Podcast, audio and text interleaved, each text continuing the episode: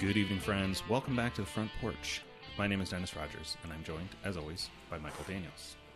How's it going, Mike? How's your Wednesday? Uh, pretty good. I think you know exactly how my week has been. We are recording in person once again. I'm on a uh, sort of uh, shakedown, dry run RV trip. Um, I got my my new vehicle for towing the, the camper that I've mentioned. It's pretty nice, by the way. I don't know if I've talked about that on the show before. Um, That is a, that is a nice Jeep you've got. I know Yeah. we, we don't Um, have we don't have we pictures you can post somewhere on the on the shit net. Yeah, it's a, a 2015 uh, white Jeep Grand Cherokee diesel edition. yeah, So yeah. It sounds like it sounds like the yeah, when you're when you're outside, it's just a little. It idles quieter than any diesel I've. yeah, it's not loud. It, it just has the, the rumble. It has of the, diesel, thing. sound, yeah, which is Yeah. See, so he's. Uh, I've got a uh, those listeners who obviously have not been to my house. Uh, Danielstown has, uh, or Savage Land has a huge friggin' driveway, right? Like yeah. You're on a corner lot. There's a big driveway. So So, it's got on the side this thing, and I can fit like I don't know eight, ten cars into my Mm-hmm. into my thing. So it fits nicely. It like it's not a big deal for the camper to be there. Um, yeah, it's not blocking your car or anything. not not doing anything. So it's it's worked really nice. But anyway, that goes to the how, how how's my week been? Like we you've been you've been here for most of the week, and fortunately been able to do a bunch of cool stuff. Do some stuff. Yeah, yeah. yeah. So I had had a small cookout Mhm. on, on our Labor Day. Labor Day in America here. We had a what is that thing? Is it just we work and want a day off for a free day? Americans are weird Yeah, in, it's in many ways, more than one. I, but I saw a thing online last weekend that was like Labor Day is a day where we celebrate the working man while um, we all get a day off and they still have to work serving us at, at grocery stores, At grocery stores, right, yeah. delivery food and so forth. yeah. Well, th- those listening not in America, this holiday is a not real holiday that we just get off for free, and, and Right. most of us do. It's, it's a national holiday, so the people who respect national holidays don't. But there are grocery stores and still stuff. Still. I know a handful of other countries have a some Yeah. form of, of labor. What is what is the EU's or the sorry not EU uh, British's Boxing Day? What is that? Isn't it similar? That's a day right after Christmas. Christmas. Okay. Um, I'm not sure what it's about. Yeah, I think they have like a Labor Day type thing as I'm well. sure that so. they do. Um, I know Japan has one. Theirs is called, well, it's called something in Japanese, but in English it's called Labor Thanksgiving. So it's like makes sense. it's like thanking that it's like what we. you know, Thanks for like a job that I have. Secretary's Day or something. so I don't have to work it. It is. It is just conceptually weird. I just think I don't know if it's that. I think it's supposed to be like the employers thank Oh. their their their workers, their laborers. I have a feeling that it was probably brought about by unions, though. Forced, Probably, forced in. I can't see the corporate office nationally being like, or "Oh, it's or it's the other that." way, or a bunch of like corporate one percenters like lobbied for this holiday so that they wouldn't have to like actually treat their employees well. that that makes more plausible the token stuff. gesture. Token gesture. So there we go, guys, ladies and gentlemen. We had our token gesture holiday Mm-hmm. on Monday, and and the biggest thing for us here in America is it's just a four. It's a three day weekend. Three-day weekend, and, yeah. and we get to to. Politics aside, to most people it just means three day weekend. three day weekend. It's also it also marks the end ish of our proper holiday summer season. Yeah, not summer equinox thing, but Yeah, it's not season. it, just in the calendar. It it starts with Memorial Day, which is in May, which is a you know um, fallen soldiers. Yeah. sort of Oh, right. Memorial. Yeah, Memorial Memorial Day. Uh, that's in the spring. Labor Day is in the fall, and summer is in between. And which is which is the most important thing that for most people is that that's when the pools open and that's when the pools close. Pools, campgrounds, uh, big theme parks will have different rates during those times. That's when people go on family. When do places like California close their pools? I don't think so. Like in Florida, Florida Yeah, just, just always. Just always open. Yeah. So I mean, it's, if it's hot, why would you shut them off, right? Right, so okay. right. Well, for us in the Midwest, uh, Memorial Day and Labor Day are the two marks, and and we have. It used to be when I was when I was a wee old kid uh, that they would. Um, school would usually start around Labor Day. I, I remember. Mm, right. Going back to school. And historically, when you didn't have air conditioning in schools, you didn't want them to go to school in the summer anyway. So Right, Labor Day was the good marking. So anyway, yeah, you're right. That's how we could mark some kind of a summer type thing. And now we're into our fall-ish routine, and we get to have a nice cookout. We do usually people cook out here, do a thing, Mm-hmm. and we had it was hot. It was 85, right? And then in the evening it got cool. Yeah. Yeah, we we we had uh, Shelly people. The show know Shelly and, and Lola, my kid and fiance, and we uh, they came over and we cooked out, and I decided we or I didn't decide. They decided that we wanted uh, marshmallows. A fire. Uh, yeah, a fire with with uh, s'mores. They hell, got about the whole s'mores thing. Mm-hmm. So we lit it. We went out there like the two guys do and lit this Start a fire. Yeah. log of fire. And I, it was hot at first, but it wasn't too bad. You know, it was it was a nice day. And then we had uh, games here last night, uh, which is kind of nice. We played. Uh, what did we play? What's that gem game? I, I asked you like three times with this gem game. It's called Curios. Curios. Theme of it is that uh, there's what archaeologists dig sites, and you're sending archaeologists to go get gems, and some are worth more. Some dig sites are worth more than others. Yeah, That's the thing. um, boy, to say it's a simple game is, I mean, it's a simple game. I feel like I could describe the whole thing. Like there are four colors, and those Mm. Yep. are the different types of gems, and each of those four colors has four cards, and they're the odd numbers one, three, five, and seven, and one of those cards of each color is assigned to each color, and um, you and that's the value. Assign, assign, I mean that's it's put down it's, on the. it's put face down. It's it's secret information, and that is the value of the gems of that color. Yes. And then there's a process by which each player claims gems, and it gets more expensive each time. And you go through rounds until what all the gems are claimed of two of those four colors, and twice per round. Um, each player has an opportunity to reveal one of their cards, so each player gets dealt the remaining cards. So, th- so, So, you have, so you have- between all the players, with four players, we had three cards, yeah, and so we knew just a little bit at the beginning. It's a little deduction, like Clue, yeah, and then if people choose to reveal that information, which gets them an extra pawn for buying that, that's a, another mechanic. Then you get more information, and so maybe you start to figure out what those hidden values are, what you think they are, and that's just that's the whole game. yeah. It, it is. It's it's a deduction. You said that right. Right. It's just a what what all the cards we have all the informations in our hands, Mm-hmm. or, or because there's only the cards that are missing are the ones that are the points that we need to know. Right. That- That's what we need to know.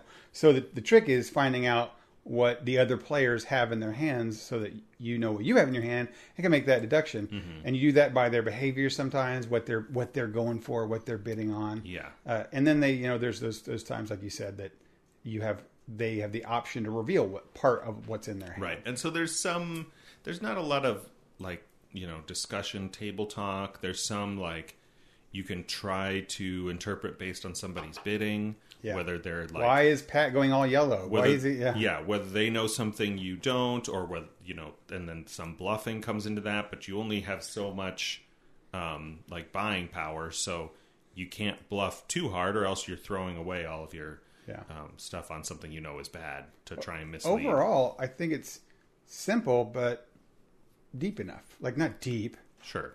right but it's got it's not just like a, a sorry or a, Right. you know what i mean? Just Yeah. uh you just play it and, oh look the game's over. Mm-hmm. right? You it happens. You you feel like you got some things that are happening some mental stuff you're doing and then it, after we played a couple of them it, it became a little bit even more like why do you think that you why do you think you're getting all those reds? Right? Stuff like that. Hmm something's up. Oh pat knows what's happening. Pat is doing this. Or dennis is getting all the yellows. Dennis knows that he's got the five.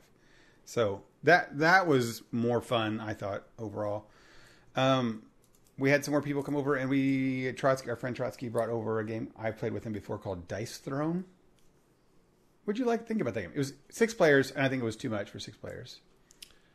Yeah, that's a. As I understand it, that's a dueling game. It's supposed to be played with two players, or maybe two versus two.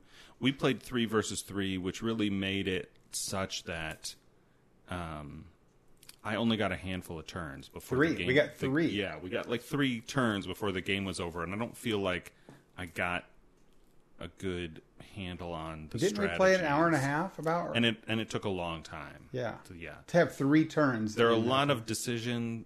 It seems like there's a lot of decision making and reading when really like the core mechanic of it is just like Yahtzee, Yeah, um, where you're trying to you know, get a certain roll with three, you know, re rolls. Yeah, the, the general gist of this game, I, th- I think I can do it real quick and easy. How's this?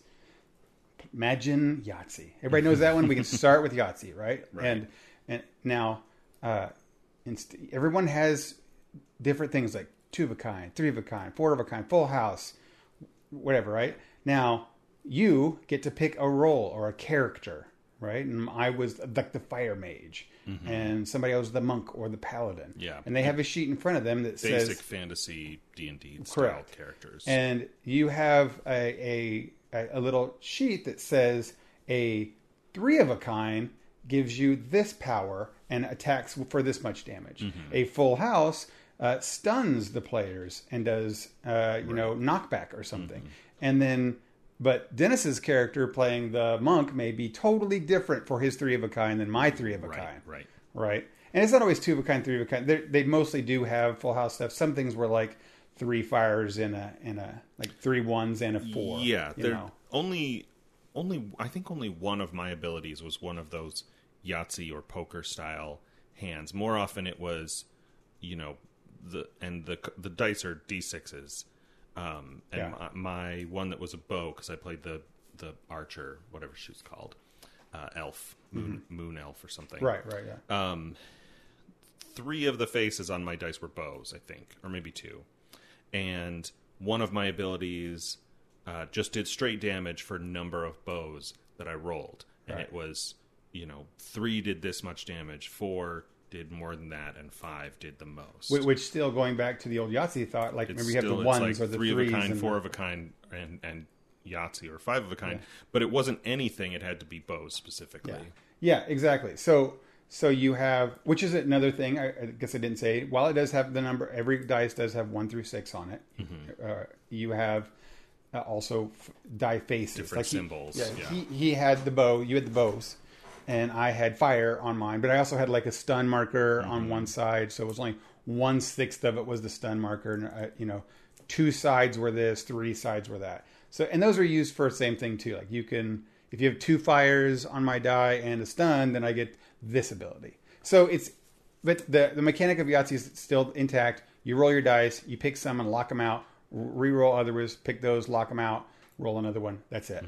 King of Tokyo does it. It's just the Yahtzee Right, thing. right. Uh, but it is interesting because every class is so different. You do have options upon you know while you still have random roll dice and there's those you feel a little bit in control because you're locking things in. You, you still have um, a couple times when you roll nothing, right? Yeah. I think that's pretty was pretty generally pretty rare though because usually you can scrape together one ability, but sometimes I did have one of my times I couldn't do anything. Yeah, well, yeah. Out of that, um, I mean, because that happens in Yahtzee, right? Like Mm-hmm. you're trying to get a straight, and you don't roll it, and so you end up like putting two points in the twos or something. Yeah, yeah. At the top, and this game didn't even have that. Like, if I didn't make my roll, I think I had one. I had at least one and maybe two turns that were just whiffs, that were just a complete waste. Yeah, you you because you had to go for that. Yeah. Um. Yeah, and it does have like the Yahtzee. Everybody has the Yahtzee equivalent. Like if you got all sixes or something, and then which is the hardest one to get all sixes, you do uber damage to everybody. Uh, so that's the basic game mechanics of it. I actually like the idea that someone. It sounds like something I would do in high school. That I would like like Yahtzee, but want to put my own little spins on it, and let's put some Sure. some plus and some strength and stuff like that, and then just kind of develop that whole process. I I like um, I like that. I mean, I did like that, and I like that every character is very different. You know, they're they're very very different. Uh, I so much so I liked it that I'm signing up for the Gen Con tournament that they've got there. So, um, I played it with Trotsky two player. I Okay. do, I do think it's l- too long, six player for sure because Yeah, of the reasons we we mentioned. Um, not enough turns, but in two player, it's not. It's back and forth. Sure. Um, I I remember having distinct uh, anger, mm-hmm. not anger. The word's frustration of dice. Yeah. You know, when when when things don't go your way and the other guys it's going their way, it's really really frustrating. Yeah. And, and I get that in games and with with dice. I just really do. And I love D and D. I've liked dice for my whole life, but Yeah. that stuff always just gets me. D and D has so much else to it, though. This is like, I mean, it's like playing Yahtzee. It's like, you know, whoever wins is the person who gets the most lucky rolls. Yeah. right? Who happens to roll Yahtzee, and if you don't roll Yahtzee, you're going to lose in a multiplayer Yahtzee game. And and I, I actually think if I was smart, I bet you the meta for that is like, don't go for the big things, dummy. Sure. You know what I mean? Like always just do consistent two. Yeah. Two of a kind. Yeah. Right? Just because I was always like, should I go for eight? Should I go for eight? Mm-hmm. Like, no, just go for four damage and then move on. Right. Right. And I bet you if you do that, you probably just win. Yeah, probably. You're probably right. Right? Uh, but we you know, it's always those people, I'm gonna get the Yahtzee. I'm gonna Yeah, get the that's, Yahtzee. uh, that's how casinos work. That's how casinos work. So, okay, yeah, we played that one. Then we played a DC DC deck building game, which is not worth mentioning because it's just basic. And- you're basic. old old first generation deck builder Mm-hmm. completely unbalanced I, I said off the air that the hero that i had i, I felt like i was doing i mean you know you play games and you have a turn like we were just saying you bust on yahtzee and you you wasted a turn i felt like i did well every turn except the one time where we were all lost our whole cards down to one hand Yeah. whole hand down to one card and every turn I was like, "Oh, I'm doing good. I'm getting this, playing the mechanic," and I came in last place. Yeah, Like, what was I supposed to be? Yeah, N- nothing. Just not very just well designed. just nothing. Yeah, it's. I, I like that you called it a first generation game. It's it's one of those. it- we actually see them in a lot of things all over the world now, especially in. Sorry for our European listeners, but for Euro games, Sure. is that they have a concept. This one is a very basic, simple, one resource mechanic thing with Mm-hmm. basic deck building things like draw cards and things like that. And then they put bam, put DC superheroes on it. Right. You know, like Yeah, and it it's sort of I sort of understand now why every deck builder has two currencies. Mm-hmm. Not every one, but most of them, like Ascension and Legendary, and you know yeah, scores of others have a you know we call spendy and stabby like a buying currency and a fighting currency. This doesn't have that. It has one currency for both which is kind of cool. It's more flexible but then you're like what are you what are you really doing? Like my hero and deck was aimed toward fighting. Like i wanted to buy quote unquote villains. Yeah. but then the villains were strong, but they're not worth a lot of points at the end. So I didn't, uh, you know, I, And then I like these games. What doesn't come up? What does come up? right, Right. yeah, And, and these original ones, there's no mitigating factor to, to mitigate Sure. that or to go through Sure. Mm-hmm. things or to help you pick or no, there's none of that. So anyway, it's it's a fine game. I keep it because I it's the kind of a Catan of deck building games type stuff where I actually that's insulted to Catan. I should say that. It's just one that you can teach easily. That Right. anyone who doesn't know anything, I don't understanding even two currencies for like my sister would be like, oh wait, uh, there's stabby and spin. I just can't. Mm. Sure. Can we just have one? Yeah. So it's simple enough to that someone people know Superman, Wonder Woman, Batman, and I could be like, here you go, your thing. My kids used to play it, and it was like the Flash. you know, Sure. So that makes sense. I've taught, I've taught Legendary to, uh, not not, not non gamers, but like Ticket to Ride level gamers, Mm-hmm. and they can figure it out, but they get fatigued by the cards and the reading, which. Yeah. If you've got a player like that, like they're not going to be able to handle any deck building game. yeah. Well, because they all have text on the cards Yeah, to say for what sure. The cards do like that's the whole thing it's like uh, you know somebody looked at magic and was like here's this cool thing we do with magic what if that was the whole game yeah, where we don't have to worry about Yeah. currencies and it's just like here's a basic. Most deck building games are that like just here's you know what a deck building game is. Okay, this what this go. right right? And what makes it interesting is what's on the cards and how they change. Mm-hmm. But actually, it's one of the things I really like about deck builders is, is that that mechanic um, that I don't have Sure. to know. Now, the, the the downside I will say, as we talk a little bit about here about deck builders, is that um, if you play with people who don't know it, don't understand it, don't know what they're really doing, they, they just it's the buy whatever's out there for. I've got three, buy the 3 If I've got four, buy the four. Buy the highest thing I got for whatever it is, no matter what it is, no matter if it's good for you, no matter if it's good for not for you. i learned You know. that lesson when we uh, my some of my family members and i lost a game of legendary and i realized that you have to be a little more strategic you have to kind of focus because it's co-op You're like i'm going to focus on this color or whatever they call the colors in legendary and you can't just do that because that's how i play ascension Mm-hmm. it's just whatever the best thing available for me to buy i'm going to buy and maybe i have a little bit in the back of my mind Yeah. like oh i've been buying the max mechana or whatever Yeah, i forget yeah, the term because it's been years since i played legendary or uh, ascension I haven't played Legendary in a while either, for that Mm. matter. But um, yeah, keep like a, a combination of long term strategy, but still mostly just whatever is the best thing that's available. And really, that's how I played uh, um, the DC game. I just was always focused on villains because that was my hero. Wonder Woman draws extra cards when you buy villains. That's right. You you, you recognize that there was like, supposed to be a strategy. I frequently had turns with six and seven cards, and I'm like, this should be good. But even with six and seven cards, I never was able to kill the the main, Main thing. the main villains. Yeah. And all the people who weren't drawing extra cards got more power from whatever they were doing. Yeah, yeah. It's that game itself is just Unbalanced. old. Not Yeah. you know they did that was the first one, and it was Cryptic Studios who makes that that Mm. system, and they um they did other ones with that again because you can just swap out the themes. Sure, yeah. And, you know, and and while let's just say had this one had the Flash drawing cards, uh, they would put a Lord of the Rings skin on it and make one with um, uh, shooting arrows with Aragorn. You know, it's, it's the same things. They would just call it not Aragorn, uh, Legolas. Right, right. You know, so they, they would just do that. Or instead of power, you have axes for Gimli, and, they, and that's what they would do. Instead of Wonder Woman, they would have Aragorn. They would, have, you know what I mean? There's there's nine different people to choose from, right? Yeah.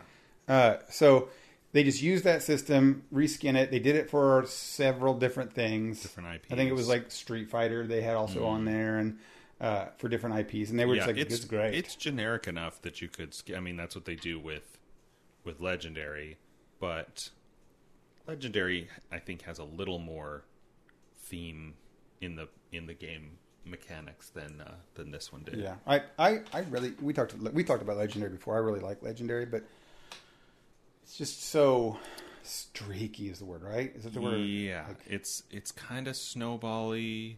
I kind of burned out on it about the same time that I bought the nice broken token insert for my main game box. Mm-hmm. Yeah. because that's how it goes. Well, the burning out on it for me, I would be playing it to this day, buying more things if it weren't for the oh, looks like uh, there's not enough for th- us things for us to buy, but the monsters are all kick, kicking our butt, are, are Mm-hmm. overpowered, right? Like you just don't have the right monsters, and the cards aren't out there. it's the.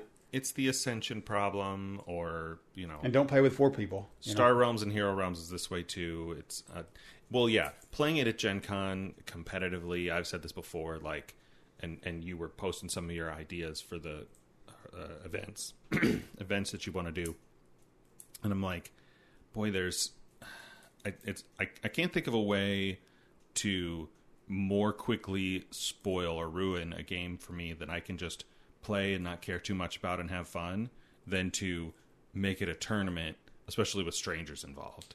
Yeah. Because like I don't know them, I don't care. Like if if we're gonna a if game. we're gonna It's a learn a different game game, or yeah. do co-op or something like that's fine. I can meet new people, have fun with people. But I take it like a silly kind of dumb game like Smash Up Yeah, and make it a tournament. yeah, Now suddenly all of this RNG or you know random yeah, yeah. number stuff Yeah. that's just like goofy, maybe annoying, once in a while, a little frustrating when you're just hanging out with your friends. That you can just get over. That, that you're now like it's some dude and his girlfriend and they're both playing, but he's not attacking her because it's his girlfriend and he's Yeah. helping her, and they're also getting good lucky draws and and winning. Suddenly, all of those random elements are now things that infuriate me. Yeah, we- and, we- and I've stopped having fun. Yeah, yeah, yeah, for sure, for sure.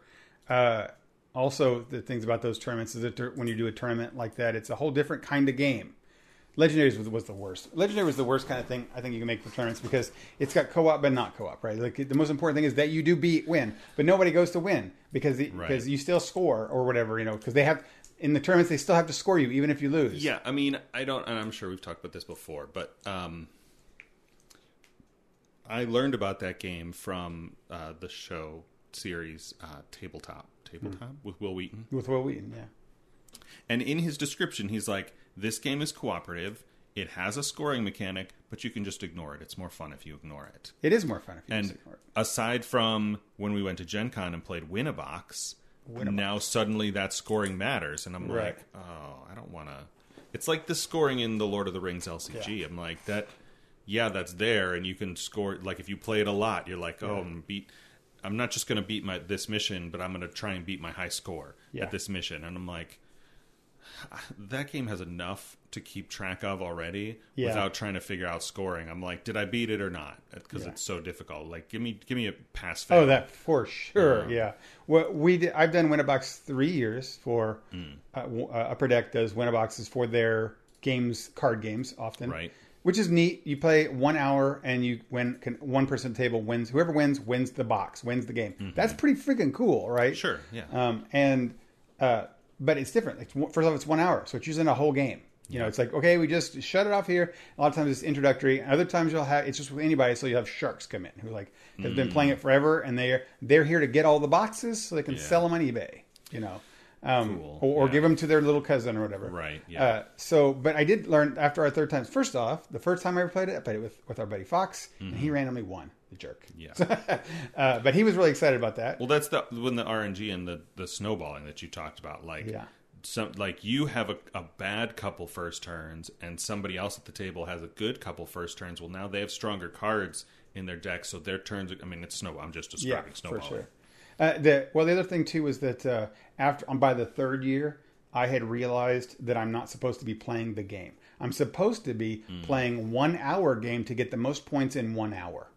Oh, right, Right? That, that's all that mattered. I 'cause wasn't it, it- you don't play until the game's done. You play until the timer. timers aren't. And whoever's right. So you, if you have a certain, if you only have a certain amount of times, it doesn't matter if this card is good or it's not good. If it gives you four points, of then three points. points, you get that points, right? And then your deck can be terrible, Mm-hmm. right? It can never help you. It won't help your team. It won't do anything, and, you can always. But by the end of the hour, by the third year, guess who won a box for Big Dark Trouble Little China? Gotcha. Right? 'Cause- And everybody was like, "Well." We're not doing very good. And I thought, like, because I have a terrible deck that has no synergy, means Right. nothing. But I knew I had the most points. Yeah. Like, I You're doing the opposite of what point. I what I was saying earlier about you know we lost the game and we're like okay we need to like sort of specialize and who's what you know it was a funny it was a funny experience for me too because we lost and I was like well pack it up maybe play something else and my sibling, my brothers and sisters who don't play as many games as me are like no let's try it again let's do it again and I'm like oh okay that's my like uh, uh, aversion to to failure loss kind of brief digression from that topic um, i know our buddies uh, for a year ish whatever been talking about a video game called hades Oh yeah, yeah. Let's talk about this because I heard you got it and started playing it. i've had it for a little while on the switch and it's a What kind of game is it first? it's a roguelite as they say um, Which means you die in the game and then some progression happens, but you start again. Right. So the so the the um the the characteristics of a rogue like are games that are like an old game called Rogue, which is a game that is very maybe not necessarily very difficult, but it has no respawns and no lives. Yeah. It's like playing Diablo in hardcore mode, if people Yeah. know what that means. Um, Or just Super Mario Brothers. sort of, except three lives and then you're except there were lives and there were like um, But the basic, like the basic first original. yeah. Yeah. when you when you die in a roguelike you start over Yeah, Um, it's over. a couple years ago i played um, uh, dead cells which is a Yeah, side I have that one, I have scrolling that one. uh, roguelite this one is um, isometric top down so not full top down but like diablo Mm-hmm. um, and it's what they call roguelite which is like a roguelike, except there are some little upgrades that persist. Um, and more and more of these games uh, will have uh, branching choices. Um, the most popular of these a couple years ago was a card game called Slay the Spire, where you'll get to um, you'll get to an upgrade point and you have two to three choices and you pick one of those. So you're sort of building your your character as you go on a run, as they say, through through this game. And um, and yeah, and I haven't played a lot of Hades. Um, This is this is the m- most recent-ish uh, uh, craze for this, like the or the Yeah. the pop, most popular game right now Yeah, for this kind of very genre. popular, Hades is is the um, one. If you like this kind of genre, Yeah, I think it came out last year. I forget exactly, but anyway, I have it on the Switch, and I played it just a little bit at home, and then um, I played it the other day. I played it a little bit earlier today, um, and am getting a better feel for it. Yeah. You know, the idea is even though roguelites have a little bit of um, upgrades you can do as you go, the progression is still mostly you getting better. Um, whether that's uh, you know making better choices with your upgrades or starting like this one has um, a couple of different weapons. Like you start with a sword, but pretty early on you can get a bow, and you choose before you start the run whether you're gonna Right. whether it's a bow run or a sword run. And there are other weapons I haven't unlocked yet, but um, you know you instead of just like leveling up and your character becoming stronger, you have to get better at you know Dodging and weaving. dodging and and using the abilities and That, that's why when I heard, when I heard you guys talking about that, I'm like, oh, I just died because I didn't do the dodge things. That feels like a very frustrating thing to me because that reminds me of a game called Dark Souls, which is one that's just very Mm. brutally hard, and if you die, you're you're done, and you just start all the way over. Very very difficult games. And people like those very very difficult games, Right. Where you have to you just as they say get good. Sure. Like the only way you can win that game is if you get good. So if you people say they won Dark Souls, that means I immediately know you invested a lot of time in it sure sure this person played a lot of time and is really good at at that kind of game. At where- you know, that you know, 3D isometric or whatever kind of game. They're really good at it, right? If you beat Yeah. Dark Souls, you're you're good. Right. Not because, like I said, they're like a master, but because iteratively they have done it so much and had so. It also tells me they had incredible amounts of patience. yeah i so mean Hades made me that, that made also me feel for that. It, with a and I don't know. I've never played any of the Souls likes or Souls Dark Souls games themselves. To me, those are characterized by the Monster Hunter style, uh, slow, um, unforgiving combat Yeah. because it's in full 3D and the weapons all move sort of at realistic speeds. Yeah. Um, I prefer the ones that are a little more arcadey. And so is Hades more arcadey? yeah, because it's um, it plays a lot like Diablo. Not not as frantic. Um, you do have a health bar, Yeah. um, which I think I think Dead Cells did too. Um, so you have a health bar, but there are very few ways to heal. Um, and maybe there are more. I haven't gotten very far into the game. Um, for me, it's always a kind of like make get get my head in the right space for it, right? Because I know I don't normally play these kinds of games. Like I much Yeah. more play like normal mode Diablo or MMOs or things where you don't die very much, and when you do, it's not a big deal. It's a mild inconvenience. You run back to where you were, and you and you keep plugging away. Um, but yeah, so just like getting my head in the right space and going, okay, I'm just gonna I'm gonna go and I'm gonna progress until I die, and then I'm gonna have to start over, and that's just how it's gonna. Yeah. I like. I don't. I like. If you know those. what to Yeah. expect. I like I like helps. roguelikes in general. I, I my description for roguelikes to people who don't know all the time. I always say, imagine you're playing Super Mario Brothers with Mario and Luigi, the original one for the for Mm-hmm. Nintendo Entertainment System. You play through it and you die, and you got made it to World Four, right? And and you die. Well, you got to you. Everyone has to start over, right? Yeah. There's no like starting at World Three. You start over, Right. um, well, but this time, all the coins that you made, you get to go spend at his shop to maybe make Mario's jump a little higher. Sure. So now this time you're playing the whole game, and now his jump is higher. Mm-hmm. So you can it helps you to make it to World Four Three, Right. right? So oh, ne- now I'll take that money and maybe make his jump longer, right, or Mm-hmm. something like that, or a little bit faster. So that's that's what roguelikes, and I actually enjoy that. I think it makes like a, a good if it's as long as it's a good basic game that you're playing Yeah. and fun and fun to to play repetitively. It's a it's a more arcade kind of experience. yeah. Um, But but what it sounded like was that, and correct me if I'm wrong, because I just I heard that one post you made was that uh, the even the first level is hard, well, or are you just enjoying it still anyway? I I tried it a couple months ago and got through a few levels, and then when I pulled it out again the other day, um, I got through. I think I got through a couple of runs where just getting used to the different mob types and how the how the different weapons work, and then got to the first boss, and then died on the first boss. and I was like, okay, I'm gonna take a break. And then um, I got on it earlier today on my lunch break, and got to that boss again, and killed her this time, and then you know paused it after that because I had to get back to work. But Yeah. um, yeah, so it was like learning the, you know, learning the techniques and the, um, you know, and s there's a little bit of of randomness because you have, um, you know, the selection of upgrades you have available is different. Um, this game also has a thing where each floor, the floor is like a big room that's you know just beyond the edges of the screen at least what i've seen so far. And you have to kill everything on that floor. And there will be some monsters when you arrive. And then after you kill enough of those usually some more will spawn.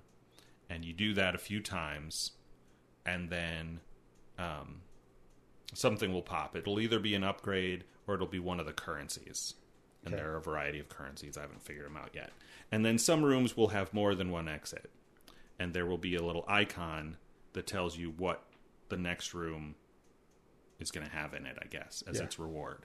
So if you're like, I'm low on health, this one's a health icon.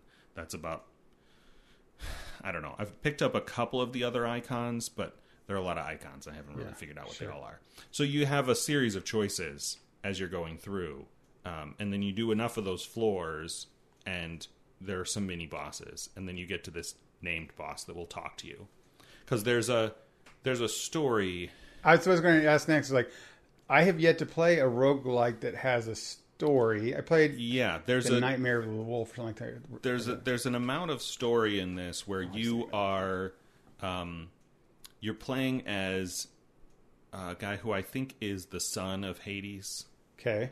and you're trying to escape the underworld. Okay. And Nightmare of the Full Moon. the um,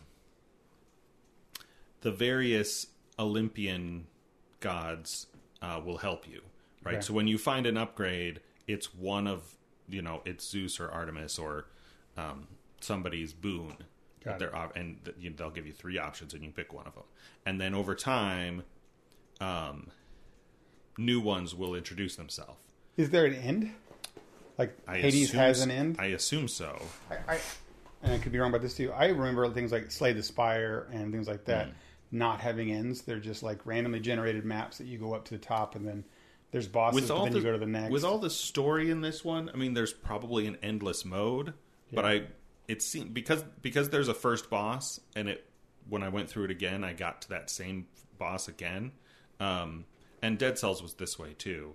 I think you can eventually beat it, but it like because it is, you know, um, um, hardcore mode, it just takes a long time. Mm, I, I, I'm, I'm always turned off by the prospect of a Ms. Pac-Man, uh, meaning that you play ten levels, all of a sudden the screen color changes, and you're like, "Oh, I'm in a new area," and then you go you ten more levels, and its screen color changes again. You're like, "Oh, I'm making progress towards the red level or whatever." Right? We're clearly going to run out of colors at some point, and then if you're really, really good, you get back to the beginning.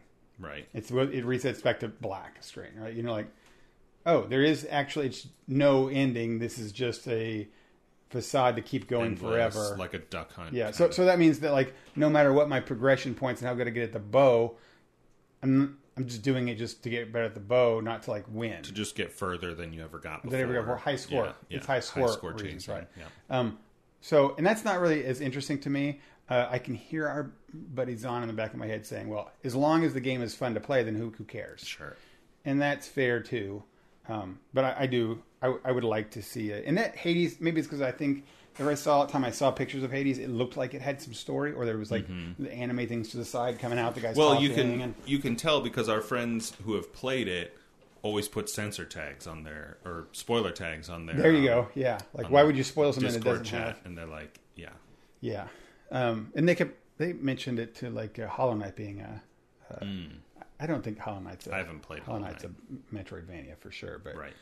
Um, anyway, yeah, that's. Uh, I'm gonna. I will buy that game someday, but I want to buy it on the PlayStation, and and I, and I want it to be on a discount. I think not a, been a, a couple of them played it on PC, and I think I don't remember if I saw it on sale or if I was just in the right mood when people are talking about it. But I bought it on the Switch. There, there, there have been sales I know for the PC for sure. Mm, right. It, it just just recently came out on the PlayStation, so they're not having any sales on it right Sure, now.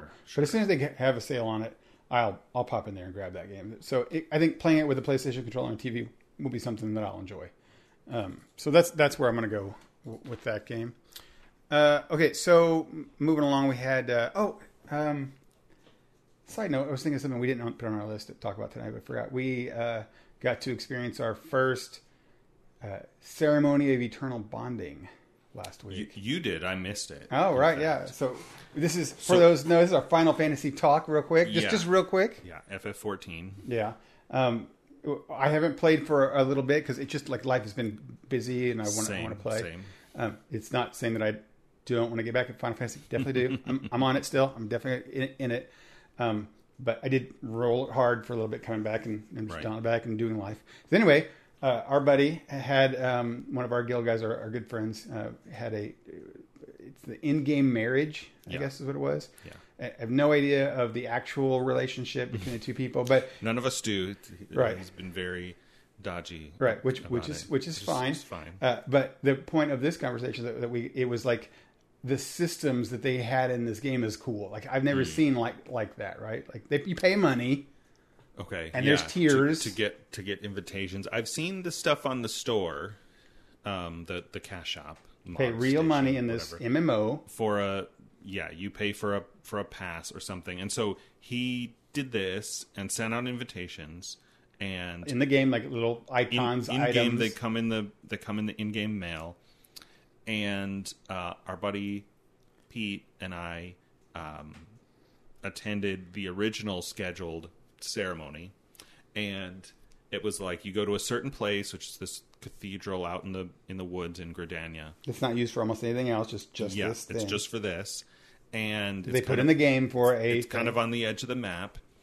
And then once it got to the time, 7 p.m., we were able to go into this like waiting room and it had couches and we sat and sort of like figured out what our our um glamour outfit was going to be. I just used the one that I had because I really like it. fr- from a study standpoint this is still fascinating right like yeah, yeah. It's this th- there is weird there is no game to this at this point No, right, right. it's it's one hundred percent like role play, but not not really. But yeah sort it's of. the cool it's it's again fascinating in a good way like it's Yeah, it's such a social thing. yeah. right? We did, it was what was amusing. What was amusing to me is that so the game has uh, what they call emotes, which in a, a video game like an MMO, an emote is a is a pose or an action that your character will like do. wave. Yeah, you say you type slash wave or you press the button for the wave emote, and your character will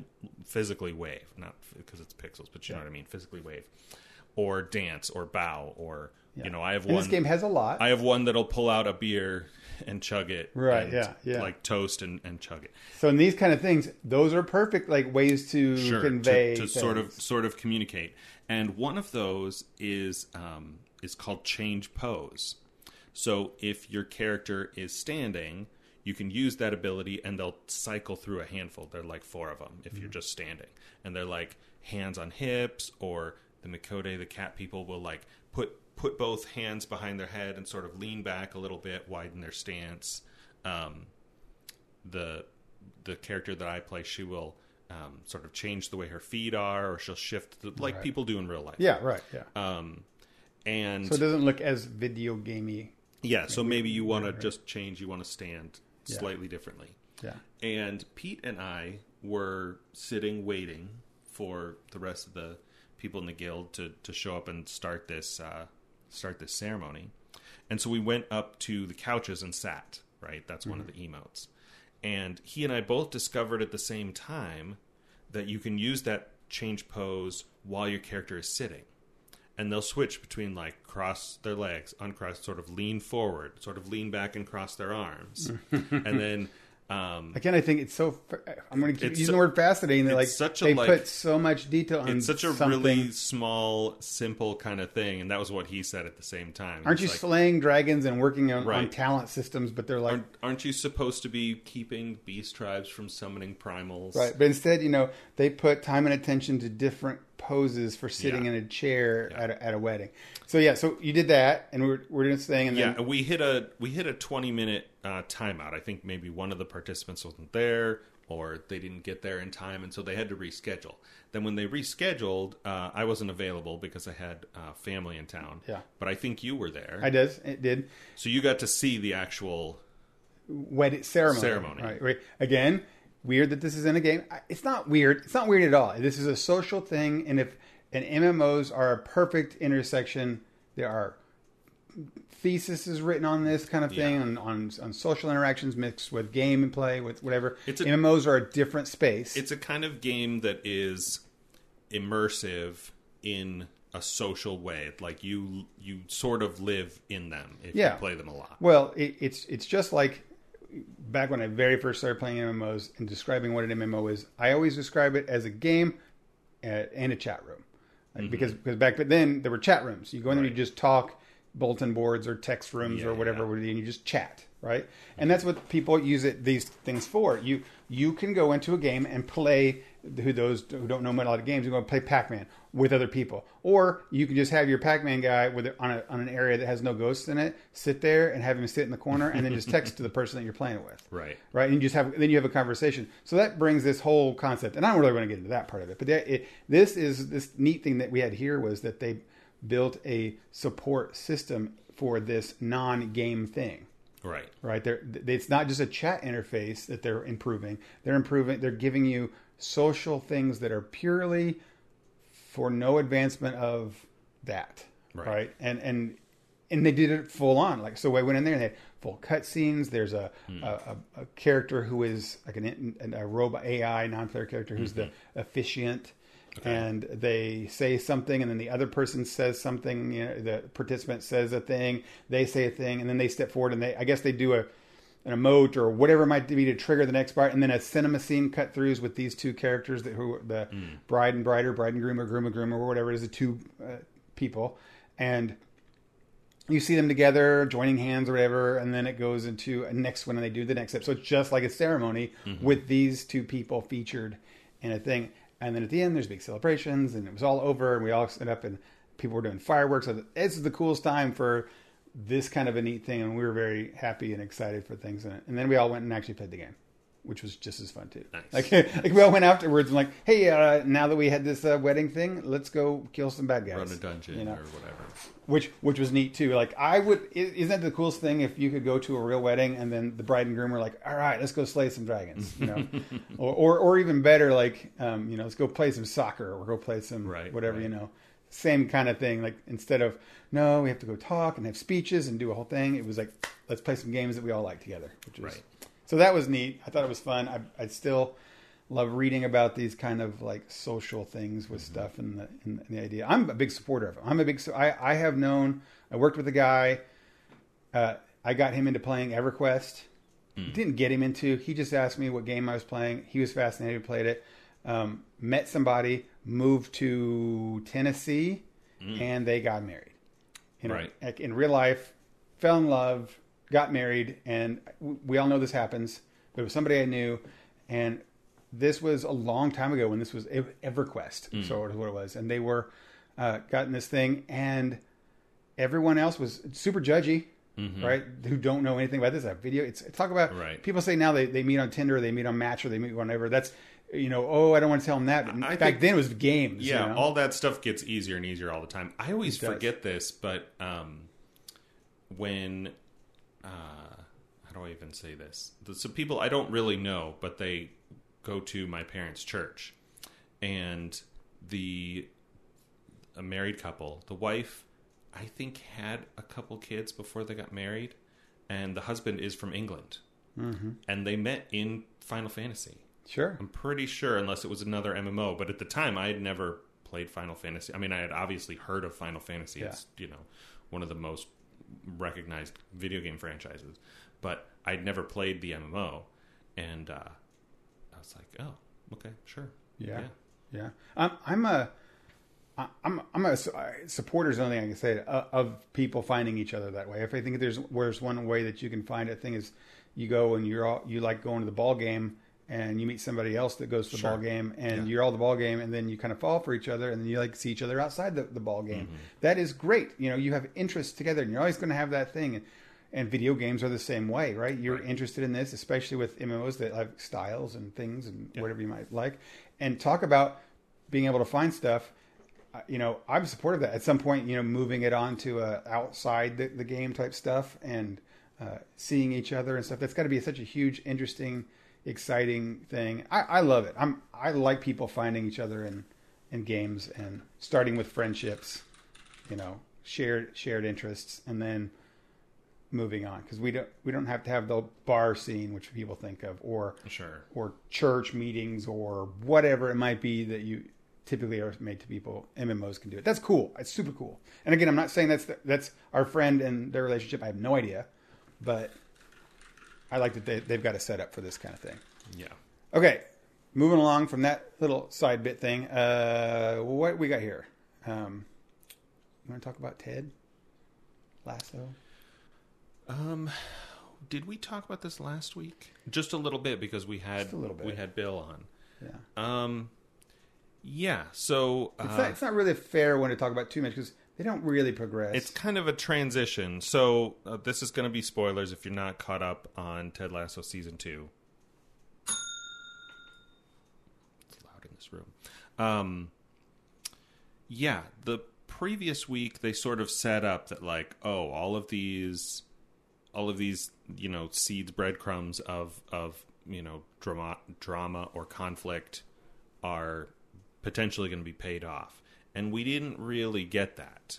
We got, you know, almost more build up almost Ted Ted still conflicting with the therapist through the whole episode, and then a bunch of other characters dealing with their interpersonal drama and issues between like there's some relationship drama, there's some ego drama, um, and we don't even know maybe what Ted's drama maybe a really. couple others, and we still don't know anything about what Ted except for maybe his family. I'm sure it's related to his family, Sure. but um, yeah, it, this it it. I love that we people all judge things early on, like Sure. Oh, this series doesn't do that. I don't like Stranger Things because these first three episodes are terrible. Hmm. Until you realize that they're they've got a plan all the way through. If, if it's a good show, they have they're episodic but still have the the tie together. And and I think this one may be leading towards um, mental. The word mental health means a lot. Sure. That It's broad and has a lot of stuff. Yep, absolutely. But that there that mental and emotional health is something that everyone deals with, no matter who you are. Even like they're saying, even fictional characters have an emotion. If if you're real, you have emotional things. Sure. And Ted doesn't seem like a real person ever. Like he, Ted Lasso does not. Yeah. Right. He, if anybody, he is not a, a normal character. He's he's a caricature. sure. But then they, but then like they did last year, they give him real emotions, which makes you like saying, "Oh, I love it so much." And I think they're doing that this one, not just with Ted, but with other people too, on the staff team, right. et cetera, et cetera. So, um, yeah, we didn't get any, we didn't get any resolution from it. We just got kind of more. They're they're building Nate up real big. They're Mm-hmm. I don't know what they're doing with Roy and Keeley except making them the best couple ever. Because I love Roy. He's he's my dude. Um, yeah, I'm looking forward to next week. Except we'll, we'll- maybe we'll talk about it a little bit more when we actually hear what Ted's. Well, if we ever have a powerful Ted episode, I did like how he went off on the the therapist lady, Mm-hmm. which also makes you feel that this is a real thing because Ted does Yeah. not get mad No, right. and and I liked how they resolved that. Mm-hmm. Um, therapy is a, uh stigma for so many people, in, in, a, in a Very misunderstood profession. yeah. And Ted said the audience surrogate that everyone says when Right. he yelled at her, "You don't know me from Adam. You're seeing from me for 50 minutes, but you're charging a ton of money for an hour. Mm-hmm. You don't care. It's your job to do this, and why would I ever tell you from Adam?" Right? And he just stormed up, and that's what every person thinks about therapists Yeah. in general. And then the next day, she comes back and he talks to her, and she says something She gives great. him the perfect Yeah. response. She says, "Would you coach for free?" Says, Yes. but do you? No, ma'am. No, no ma'am. yeah. Do, do you care about your players? Yes, I do. Why would you say I wouldn't care about the people that I work with? Right. I was like, that was that was great, and it made him knocked him didn't knock him down, but it made him like understand Yeah. Yeah. and see and, and open up to what therapy is. Um, Right. and that's good. So I was always eh on this therapist person, but I think the idea here maybe they're they're trying their underlying moral of the story Slowly. is that therapy is a good thing Right. and therapists are good people. You know, That- that's kind of neat. I mean, if you're writers or something and you have a thing to say, Right. doing it on a sitcom, serious but not serious, you know, it's kind of cool. And I never feel like they're preaching me at Ted Lasso. They're telling me a moral of the story, but Right, not really. right. You know, uh, which is great. So if you don't like being preached at, you know, Ted, Ted Lasso is pretty good Mm-hmm. to teach you some things. Oh, what else do we have here this week, Dennis? Uh, do you want to talk about our movie? We had a movie this week. yeah, it's funny. We were both late on this one, right? Yeah. We Oh, busy yeah, yeah. doing a lot of stuff and waiting for The holiday and traveling. traveling and, and all this stuff and busy. Uh, this is um, uh, our 2020 movie. No.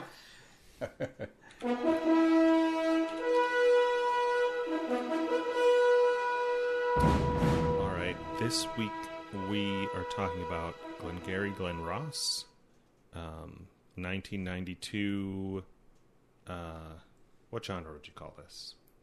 Talkie? Talkie Talkie? I have no idea what genre this is. I don't even see a genre tag on Uh, IMDb. it's um, uh, acting workshop. yeah, yeah. I, It is acting workshop. That's was- what this is. I was about half an hour into this when I paused it because we were gonna do burgers and stuff on on Monday, and you gave me some of your sort of impressions after having watched you. You had seen the whole thing already, and so I had that sort of in my mind. And I honestly, like I sometimes do with movies, but I think in in this case was less less egregious than in a lot of others. Mm-hmm, mm-hmm. Um, is I listened to it more than watched it. Mm-hmm, you can um, do that 100% here. Yeah, and as I was listening to it, I was like, yeah, it's just like so an incredible cast, right? Like Absolutely. Everyone. Al Pacino, Jack Lemmon, Alec Baldwin, Alan Arkin, Ed Harris, Kevin Spacey, Jonathan Pryce, all dudes. All white dudes. But yes. all all like well known established especially since like i don't know how big alec baldwin was at the time that this was made but he's you know This is one of the ones he's even known for, right? Yeah. yeah um it's almost like these characters individually or at most a couple of them there's there are a handful of scenes early on that they're all in and then the rest of the movie is just a couple of them and they come in and out it's almost like a um like theater It it, it felt like I was watching a play. The characters come on and off the stage It's got to be a play. and they just talk. These these guys just take turns. What do they say? Chewing scenery, Yeah. Nice. That's a good. That's a right? good term. They're just they're just talking over the top, like they're furious or they're they're impassioned or they're Yeah. or they're fired up about something. And if you ever wonder what chewing the scenery means, watch this show. That's, yeah, yeah. yeah, and there's a there is a story sort of that goes through, Is there? but there's no is there? conclusion. there's no. There's no conclusion. There's no real drive. Kind of. and everybody's everybody's wrong and everybody's right and it's over. and it's over yeah Uh, yeah, I don't. I honestly can only guess that some writer or director maybe was Mm-hmm. out there and was like, "I got this great idea, and I, you know what? I've got good friends. I talk to people all the time. We have poker nights, and we talk with this guy and this guy, and I I talk to Al Pacino. We're good friends. We hang out, and we get we get each other. And I bet you if we could all get in the same room and just act our asses off, it'd be fun. It'd be fun, and we just let's give them the most asinine you know, role with that don't really matter and say, okay, go. Right? Like, imagine this. And then have these iconic people do what they want to do. Right? I, I remember Al Pacino getting in for his scene, his time, which mm-hmm. it's his turn, his time to go. He talks for like 10 minutes straight yeah doing Al Pacino. Right. Right? And you're like, whew, okay, we just watched an Al Pacino, Pacino movie. Everything else from here, that's the scene. That's the scene, right? No, now it's Ed Harris's turn. Right. And Ed Harris comes in with guns blazing, right? And he just goes off like, Well, whoa, and- whoa, they're just. and these guys are they're all salesmen Yeah, Well, even Jack and- Lemmon does his stuff. yeah and uh and Kevin Spacey's character is not a salesman but he's managing salesmen Yeah. right so he's he's doing He's the that part. target a lot. So throughout when they're talking to each other and sort of ranting about the injustices and and I say injustices, but they're they're basically complaining Yeah. the whole time about these bad leads. Yeah. And you're like, well, I listened to Alec Baldwin, and it's like it's, it has nothing to do with the leads. It's just they're bad. Yeah. And then as the movie goes on, and they you see them try to make sales, you're like, no, they are bad leads. It's like somebody at one point, one of the one of the potential customers is like, my wife signed up for a thing five years ago, and you people won't stop. Uh, Mm-hmm. you know, it's like just really aggressive, predatory sales Yeah. salesmen. So, so Glenn Gary, Glenn Ross. I guess we, you know, what, real quick, sorry to. We didn't explain, at least to someone who doesn't know what the heck we're talking about. Sure. That the premise is that these there are a bunch of guys who are what would now be called telemarketer people. They're salesmen who calls on the phone to try and get you to buy fake real estate. They're real estate Or- salesmen, but they're selling like investment real estate. Yeah, like very, uh, you know, wink, wink, nudge, nudge kind of real estate. Like it, it's not really worth what they're selling in the brochure kind of type thing. Yeah, I guess. Like none It- of that it is- feels that None way, of right? that is really clear. It's all just you know Yeah. done in these in these guys and talking. they, and they're doing. He, when you said predatory, it's right. It's like it's it's a, in a way that they are pressuring. Everybody's had that where they're, oh, you know what? It's like um, oh, uh, timeshare people. Mm-hmm. It's just if everybody's been in a timeshare thing, this is movies about that. So it's just these guys trying to make these high pressure on people sales, and they're given at the beginning an ultimatum that if in like two days they don't, or two or three days, if they don't make a ridiculous amount of money, they're all fired. That's the big scene from uh, Alec Baldwin where he's like, you know, coffee makes yeah, closers. give, you know, given the big speech, and that's all the lines that people Yeah. say are from that one scene early on in the movie, and And then It- that's it. It's each of these guys yeah, getting. it, it plays into the personality of these characters. They're all like a little bit diluted, a little bit um, well, they run, deceptive. they run hugely highs and super lows, yeah, right? Like Yeah. say like all sales do. and they're and they're all just um they're talkers right and so Mm-hmm. like they're you know something good happens and they're talking big something's bad and they're just complaining about it they're talking and talking and talking and there's no like i said earlier everybody's right everybody's wrong because none of it is genuine there's not a there's barely a hint of genuineness at any point it's Yeah, just all they don't care about and bravado yeah. and yeah. um, and and talk. It's just all talk. So to I was I was looking at this while you were saying that the director here is uh, James Foley, okay. who I'd never heard of. Yeah. He's known for a movie called At Close Range, After Dark, My Sweet, this movie, and House of Cards. He directed twelve episodes Okay. with his buddy Kevin Spacey. Kevin I probably Spacey. shouldn't say his buddy. I don't know. we don't know. Don't Uh, know. and the writer is uh, David Mamet or Meme, and it says based on the play by. Oh, there so we go. confirmed play based play. on a play. Because of course, there's no like you could do all of this on a set, like on a stage. yeah. People come in and out. Like there's a couple of scenes in a car, but you Right. don't need a car. Or there's a on stage, and then out- you could yeah. yeah, you're just like the bar set, the um, and on a, the on a stage, set. you could just like a few props. yeah, move move a couple props back and forth, and you've got Yeah. different sets. Yeah, hundred percent. This could be, and and and hundred percent. You can see uh, high school teacher. Well, maybe not high school, but like college t- classes where they're like, "We're going to Yeah. teach acting. You're going to get an acting scene, Mm-hmm. and this is that scene." And and I don't know how much of this is improv, but it sure felt with these guys that they're like a lot of uh, of improv. Of they're like just okay. Here's your motivation. Yeah. Mm-hmm. Go. Right, and then once your scene's over, they they all they all gave way to the next person Right. right? Like Al Pacino didn't keep up his thing. Once his his scene and motivation was done and fulfilled, and he did his scene, he Mm-hmm. just sat back and watched the next guy and was in the scene and basically went, "Yeah," right? You know, that, that's all he did. Yeah. Um, there was some clever back and forth, you know, when they they did the. Um, kind of team ganging up on the guy at, at the thing With that- Jonathan Pryce at the end. Yeah. When yeah, he's the customer Yeah. who comes in and like now they're going to give him this smoke screen. Like one of the others, um, um, Jack Lemmon is going to pretend to be another customer, Another customer. and he's good, just going to keep BSing this guy. Yeah, they're they're, they're all bad people. Like they're all bad. Like what I would consider bad people. Like Yeah. salesmen who are just out to get you, Right. take every penny they can from you. Yeah. So in that standpoint, I didn't like it that way there. I don't know. I'm gonna jump kind of weird to weird final judgment on this, but Sure. uh, I don't know. I mean, yeah, it's a good acting thing. It's like to watch some great. Um, I'm gonna, I know just throwing this out there, but like white male of the '90s, early Sure. early '80s Sure. uh, actors do their great profession, right? Yeah. Uh, and you should watch it. Talk about it. I bet you, I think they should be in theater classes Mm-hmm. to talk about what are they doing here, what are they doing there, what defines this guy, how is this guy different than this guy, Right. You know that is great. You know, and how is he different from before?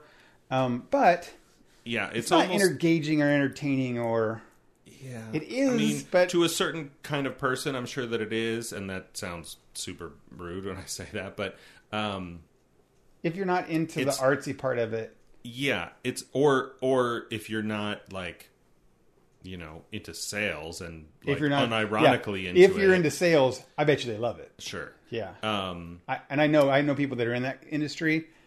and yeah, that's this. I know that this is is on some people's um, maybe not like top ten movies or whatever, but it's something that they watched at a certain time, and so it was like, oh, you know, maybe the first movie they saw with a lot of profanity or something, mm-hmm. or they were just drawn in by the charisma of the acting that's happening in this. A lot of it is intense acting. It's very intense. It's like yeah. as hard as I can go. Mm-hmm. Right? How hard can this actor push the f word? Or Right. you know, Yeah, and so it's it's almost more of a it's not subtle. Yeah, it's almost more of a case study in like a style of writing and acting than necessarily a entertaining piece of work on its own. And we had Yeah. a, we had quite a few movies on the hundred movie poster that were both of those things. Mm-hmm. It was like here's a, um, you know, here's Twelve Angry Men. I was I was Right, thinking that whole Like, thing. Yes, it's it's trying to be that. it it's it has many examples of distinct and and notable forms of filmmaking Yeah. and acting and cinematography and blocking and and set design and all of those things but there's also a compelling story unfolding exactly. Yes, Um, keeping yeah. you engaged Yeah, and so I was thinking Twelve Angry Men too. That it, it harkened back then because maybe because of the limited set and, and the Right. contained things and all Yeah. dudes. Um, but that's another thing you could do on a stage Yeah, right because it's a exa- bottle totally. Basically Um, but exactly for the reasons I kept when Rick kept thinking Twelve Angry Men, I was like, man, I don't want to knock this for saying it's not as good, but it's not as good. And I Mm-hmm. think what you just said is the reason. Final judgment in that is that I, I don't like I didn't like the fact that there was no point.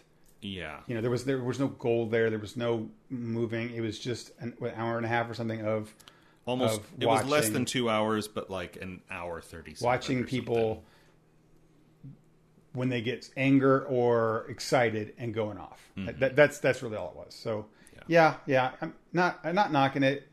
Would I? Would you recommend it to people though? Say, hey guys, go watch this. Like, would you put it in a thing right now? You should go watch this show. like maybe in a certain context Yeah, you know if somebody I don't get Al Pacino. is or I don't get. is expressing interest in some something and i'm like you might find this interesting if it's you know somebody's trying to Sure. get into writing or or you Right. know you're just really interested in the history of the, or or to see like young alec baldwin acting and because i only i've only seen you know i only know him older like 30 rock onward Yeah, I, I, I mean, I've seen him from, from a lot of other shows beyond that. I think of him as Beetlejuice, and I think of him as, Mm. as uh, uh, Tom Clancy as um, Jack Ryan when he was in Hunt Oh. for October. You know, so I've seen him in a lot of things. Never before had I seen him so intentionally mean Yeah. and angry. And then, and you think he is this guy is over the top angry, and then proceeds to have every person over the top angry. Yeah. To that same like, oh, he's just doing the same thing. He it's this was his turn. Right. You know. So anyway, yeah, I don't I wouldn't I wouldn't I can't think of anyone I would suggest to watch this except people who are interested in acting and acting. Like yeah yeah, acting. That's it. If if you are an actor person, Right. go watch it. You'll like it. You'll be amazed and fascinated and probably put it in your top list. Um, and then say, like, I don't know what you guys are talking about. right Uh, okay, so n- next week, well, we're, you're, you're here this week. We got Yeah. Gen Con coming up soon, so we got to pick something. But uh, I picked uh, a thing for us that you know whether we get an opportunity to watch it together or not. I think it'd be fun. Uh, Clerks. We talked about this with Fox, with Fox. He's a big a couple weeks ago. he's a big um, Kevin Smith fan. Kevin Smith fan. Um, what was it we were talking about with him? Was it Much Ado? Yeah, it was Much Ado About Yeah. Nothing, right? And he had brought this up. So if you go back and look at that one, I, I've seen this. I've seen it a couple times, but a long time ago. Yeah, I've seen it once, maybe twice, but again, it's been years and years. Yeah, I watched it once all the way for, through for sure. The first I watched Mm-hmm. it, and then I think since then I watched it a couple times piece, like Okay. uh, thirty minutes at a time or a scene at a time. I've seen. Let me see if I can remember the Kevin Smith movies that I've seen. Mallrats, you seen that one? The first one I saw, because as I've mentioned before, when I was in college, we had free movies on Monday. Mm-hmm. So the first one I saw was Jay and Silent Bob Strike Back. And I was so lost. I was like, this is Wow. dumb. Just to th- and of course, it's fully referential. One of the dumbest of all of them. Yeah. Yeah. Um, so I saw that one. I saw Clerks, Wow. Mallrats. Um, what's the what's the church one? Dogma? Dogma, Um, Chasing Amy. Did you see that one? I think so. I think I started it once with got Renee Zellweger, with some friends and um, uh, Jennifer Tilly. I think is in that Is that too. yeah? Um, and we're like, oh, this it starts out Maybe really rough. And so I went back and watched it on my own at some point. It was like in college or right after when I was watching a ton of movies. think that's actually a good now that I'm- age to watch Now that I'm counting them out, I'm like, I've actually seen A quite lot a of them. few. Most of them. Actually. Most of them. Yeah. Um, I think we started watching. Which one did they just sequel? Oh, uh, it Clerk was Clerks. two. Yeah, Clerks. We, we were all together. they- Fox they- was down. no, no, and- no. Or was it Jay and Silent Bob it's, two? it's a Jay and Silent Bob one because because Clerks two actually was a Clerks two, and they're making Clerks three. Okay, then I I saw Clerks two also. That's the one Yeah. that Rosario Dawson is in. Mm-hmm. Yeah, Yeah, and she's in the servant. I saw pictures. Uh, Kevin and we Smith. started Jay and Silent Bob two with Fox and everybody here, and we were like, at, at some point, like twenty minutes in, somebody was like. Is anybody enjoying watching? and we shut it off, which yeah, is a, it's just know, not that fun. Yeah, sort of thing. If you're a big fan of all those things Dennis just said, then that movie was good. But uh, otherwise, it was not at all. Um, the Clerks, I, I, Kevin Smith is super jazzed kind of guy as he is, and, and his Twitter's all full of all Clerks three stuff.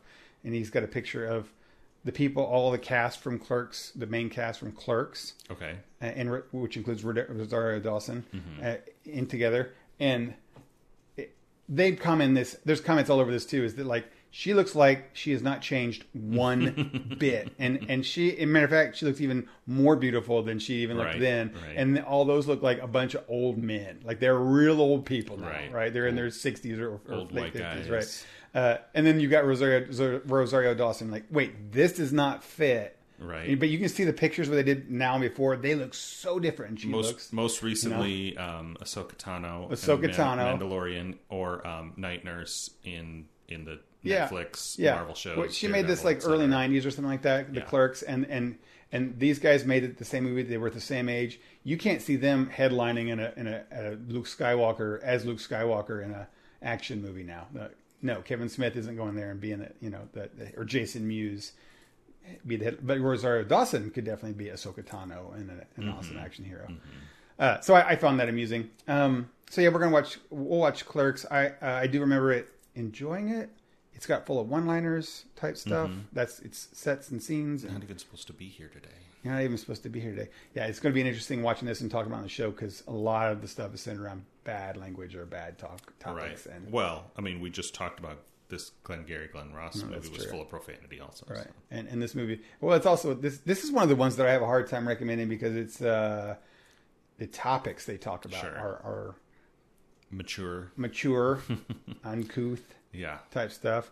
You know, the, they'll talk about genitalia and then go real deep into it, and you know, That it reminds me of our conversation about Ted Lasso, where I couldn't, I had a hard time showing it to my parents because I forget, like, I'm so focused on Ted and how wholesome he is that I forget all of the, like, quote unquote gross stuff the English characters. I mean, they're swearing a lot, but then even the ones that don't swear a lot are you know, talking about very explicit adult content. Yeah, And- it is. Ted has that. I, for, I forget Yeah. that too. Yeah, I, I totally because it drops in the background, but yeah, Right. But this one, it's up front and center. Yeah, so for sure. we'll we'll see. We'll talk about it again. I'm, I'm actually looking forward to it because I you know some of those things will be good. I think maybe it might uh, constitute like a little drinky drink nights one because I think some of those are the best. There's some Mm. Right. movies that are good with, Yeah. with those Yeah. nights.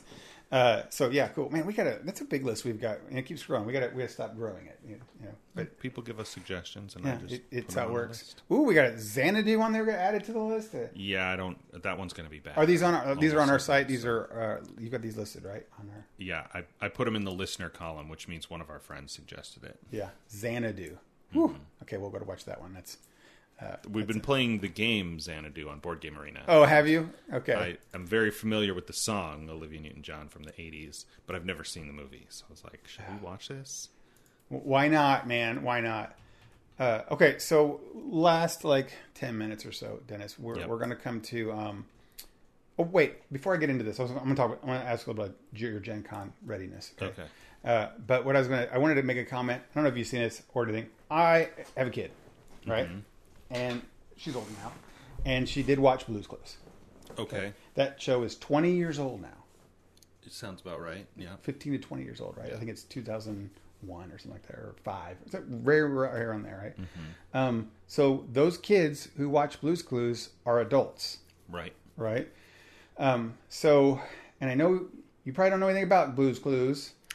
Well, as I've, I don't know, maybe I'm I'm sure people listening to the show will know that I have many siblings. Several of them have been on the show, and I've name dropped most of them, if not maybe not by name, but at least mentioned. Um, my youngest sister is 21, uh, so she definitely was a kid and watched Blue's Clues, and I think some of the older ones did too. Um, you say 20 years.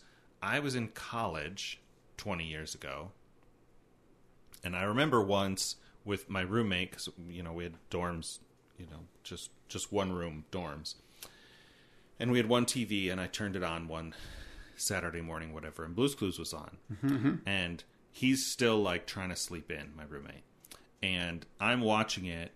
and I'm doing the because it's I don't know if kids shows still do this, but this was in the era of kids shows where the like the Dora the Explorer Yeah. style, which I did not really see, but where the characters on the TV would talk to the kids, would talk to the audience. Yes, right. And then they would have I don't know how they did it. Maybe they had studio kids, you know, kids in the studio to react to stuff.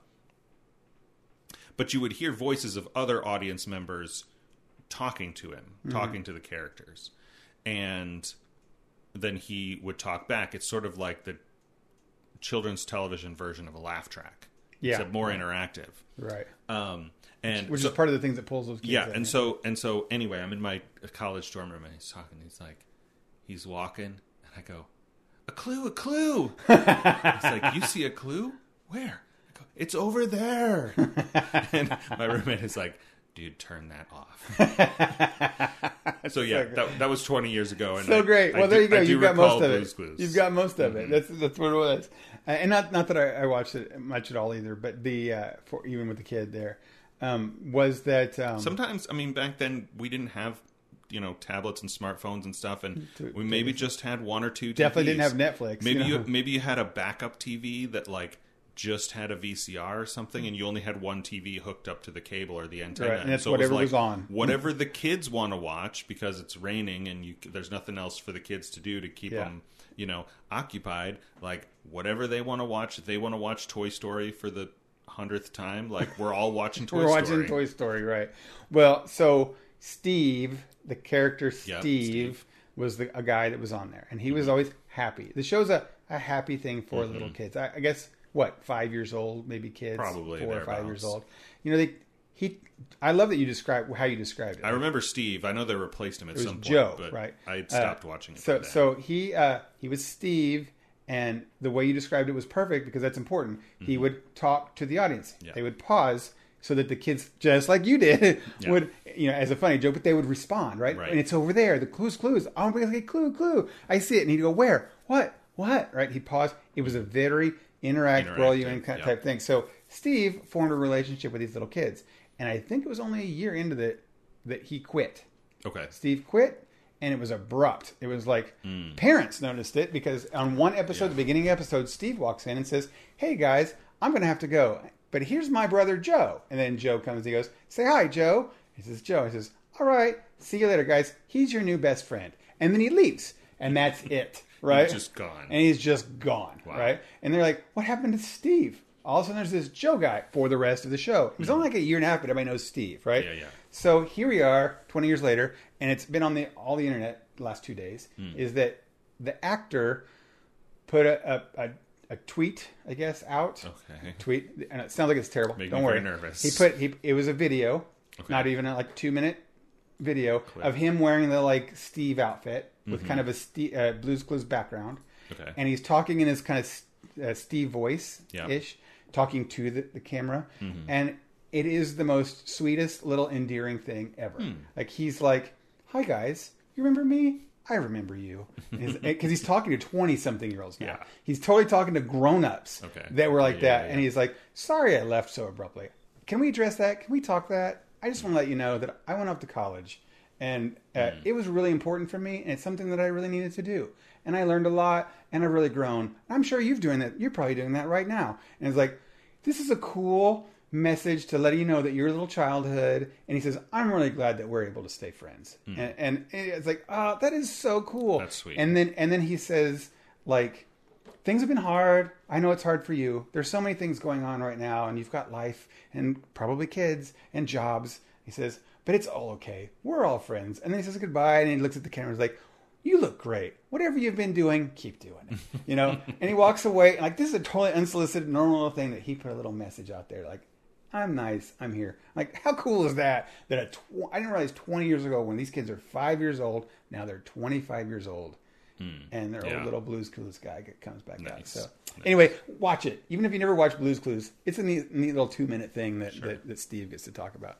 All right, two minutes left. Uh, Dennis, what are you doing? You ready for Gen Con? Are you ready? You get the house plans.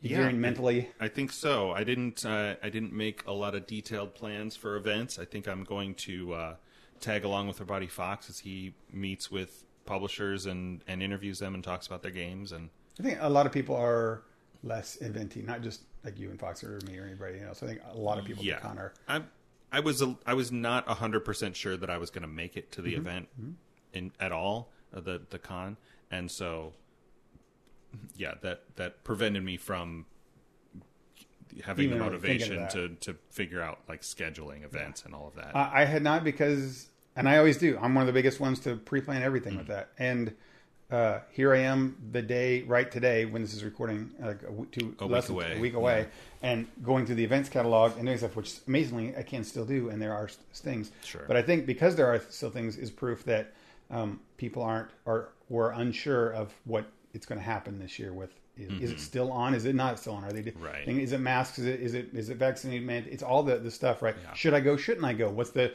orange, green, blue colors? What's the there's so many unknowns that I have a feeling that most people were in your boat the same Mm-hmm. way, and I was. I definitely was. Is Sid going to be there? It's not going to be there. What what are we going to do? Right. So, um, and here I am now. Like, okay, I know it's a thing. Know it's happening, and now I'm making the event things. But it feels like you know. Uh, well, looking at my spreadsheet now, I'm going to have a full, nice, good time, uh, and I'm I'm jazzed about it. But I have a feeling most things are going to be for most, not just our friends, but for everybody, just chilling, you know, rolling with it. I have a feeling there's going to be a lot low key. I have a feeling there'll be a lot less. I'm guessing, Sure. yeah, Yeah. and it seems that way. Mm-hmm. Um, I'm gonna write Fox's schedules like like if he had, he did mention that some people were dropping out, some publishers. I think Oh, yeah, yeah, yeah. mentioned. Uh, just because you know they're maybe not sure about the safety, not that they're sure about safety. You know, COVID messages Mm-hmm. are worried, or their companies are doing whatever. So, Right. um, but you you uh, our friends, including you, have a nice nice hotel, the nicest, closest hotel we've ever had, right? Yeah. Yeah. Uh, pr- pr- pay a pretty penny for it, but Right. you know, it's one of those you got to do type things and see what it's like. You guys are going to be able to stumble back from the thing instead yeah, of it's a couple blocks cabbing or anything. Yeah. yeah, I'm I'm Sid and I were when we were talking about it, it's like we're just going to probably walk over there and see what they're doing half the time. And Right. Are you going to go to Izzy and Harry's for lunch every day and dinner? And- Yeah, I learned today that they are still there, but a couple of the places that we norm I mean, last time we went 2019, Scotty's was already gone. They had oh, closed Oh, down. yeah, That that's right. The place Yeah, my right. brothers like to go, and a handful of the other places that we went every year, either completely gone or or just that location is gone. Like Ram is gone. And, Really? And Granite City is gone. No kidding. I don't think like there's still a Granite City in the airport. I But- think, but- yeah, there- the one there- downtown is It's gone? It's, either empty or it's something else now. It's just going to be a different feel to it. Yeah. There, uh, Sydney and I saw as we were planning was the, uh, um, they have the event. It's like the fan appreciation event where it's Okay. party on the plaza is what they call it. I see. And it's it's where they have like they usually unveil Sun King The has, Sun a, King has a thing, thing. They'll have a, a band playing, and then you know maybe give T-shirts or swag or something like Mm-hmm, that. Um, I saw that and I forgot about that. And I didn't think they're having it, but it looks like you know they're having it, and like well that's going to be where a whole bunch of people congregate. I wonder if Right.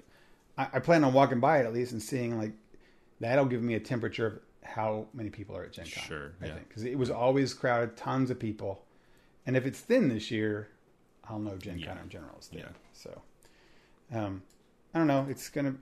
I'm kind of looking forward to it. Yeah. Yeah. I mean, we're it's four days of gaming, straight Mhm. straightforward, and it's a. Can't believe it's a week away. coming up. Yeah, I. I mean that's that's the the schedule for my. We, we didn't say that that at the beginning. when We were talking about me coming down here with my camper. Is Mm-hmm. I'm going to stay through through Gen Con and then um, probably head back north where it's not quite as warm and it's a little bit of packing and moving still to do at my parents' place and, Yeah. Yeah. and go That's, from there. that's how, how we're leaving. How, how's it? You've been in there like two days. How, how's it? How's your life in two day, two days in the camper? Still still figuring stuff out. yeah. Um, I saw your nice uh, workstation thing. It's kind of cool. You got like it's Yeah, fits. there's works. There's there's just enough space. It's a little it's a little cramped to sit in there and work. i I'll probably have to work out something different as I as I get. But I I cooked on the stove for Mm-hmm. lunch. That's the first time I've done that. Uh, We're going to play Final Fantasy. See, like, you, you you out in the camper and me, me Yeah. here. You'll see like how, Yeah, how yeah. long periods of time you there can sit go. there and play There a we go. But I've I've adjusted to sleep. The mattress is memory foam, so it took me Hmm. some doing to to get used to to sleeping on it. And it's been cool enough in the evenings that I can open the windows and stuff. I run the AC during the day, especially with the computer in there. It's just oh, it's too hot to. this room gets hot Yeah. with, with stuff. Yeah. um, I don't have enough like fans and stuff to to not run the air conditioner during the day, which is a little annoying. But I think when I'm actually camping, I'm gonna try and chase the more mild, like they say, chase seventy. Yeah. Try and find the the more um, you know moderate climate Hmm. north and south throughout the throughout the year. I think I think one of my my plan is is uh, right now we've kind of got my uh, hopes uh, little truck kind of in the front of your front, what I would consider your front lawn, Right. And uh, that's going to go away this weekend. And I, what I think we're doing is we're going to put the tiki torches out front, so you can, and then you just set the camper chairs out, so you get like a pr- proper lawn. Nice, that'd be nice. cool. you just sit out there all night, like, oh man, he's out there in the nice. I'm sitting in his house. Nice, nice. It's funny. all right, man. I think that we got it. We saved a couple lives tonight. We've got uh, lives right. saving in the future, and Yeah, yeah. and making sure the hospitals aren't full. Let's We'll start some- doing our job. We'll have some movies to talk about next week, and uh, Yeah. Oh yeah, that's right. We're we're we're hopefully hopefully I saw Shang Chi. mhm. Uh, I'm gonna go see it again, and hopefully you'll see that too. And Free Guy yeah, double double feature. double feature, guys. Go watch that, and we'll talk about it next week. And we might, our buddy Fox might insist on joining us to talk about Kevin Smith next. All right. You've been listening to The Front Porch. This is episode 211, 211. Thanks as always to our friends at Geek Scholars Movie News and LRM Online. Uh, if you want to reach out to us via email and give us suggestions to add to our list of things to watch and discuss, uh, you can do that via email. That address is frontporchpod at gmail.com. Or you can go to our website, frontporchpodcast.com, and fill out contact forms or comment boxes on the episodes there if you like. Uh, if you enjoyed the front porch, please consider subscribing on the podcatcher of your choice. And while you're there, if you leave us a positive review, we always appreciate that. As always, thanks so much for joining us. And until next time, I'm Dennis. And I'm Michael. For the Front Porch. Night, everybody. See you next time.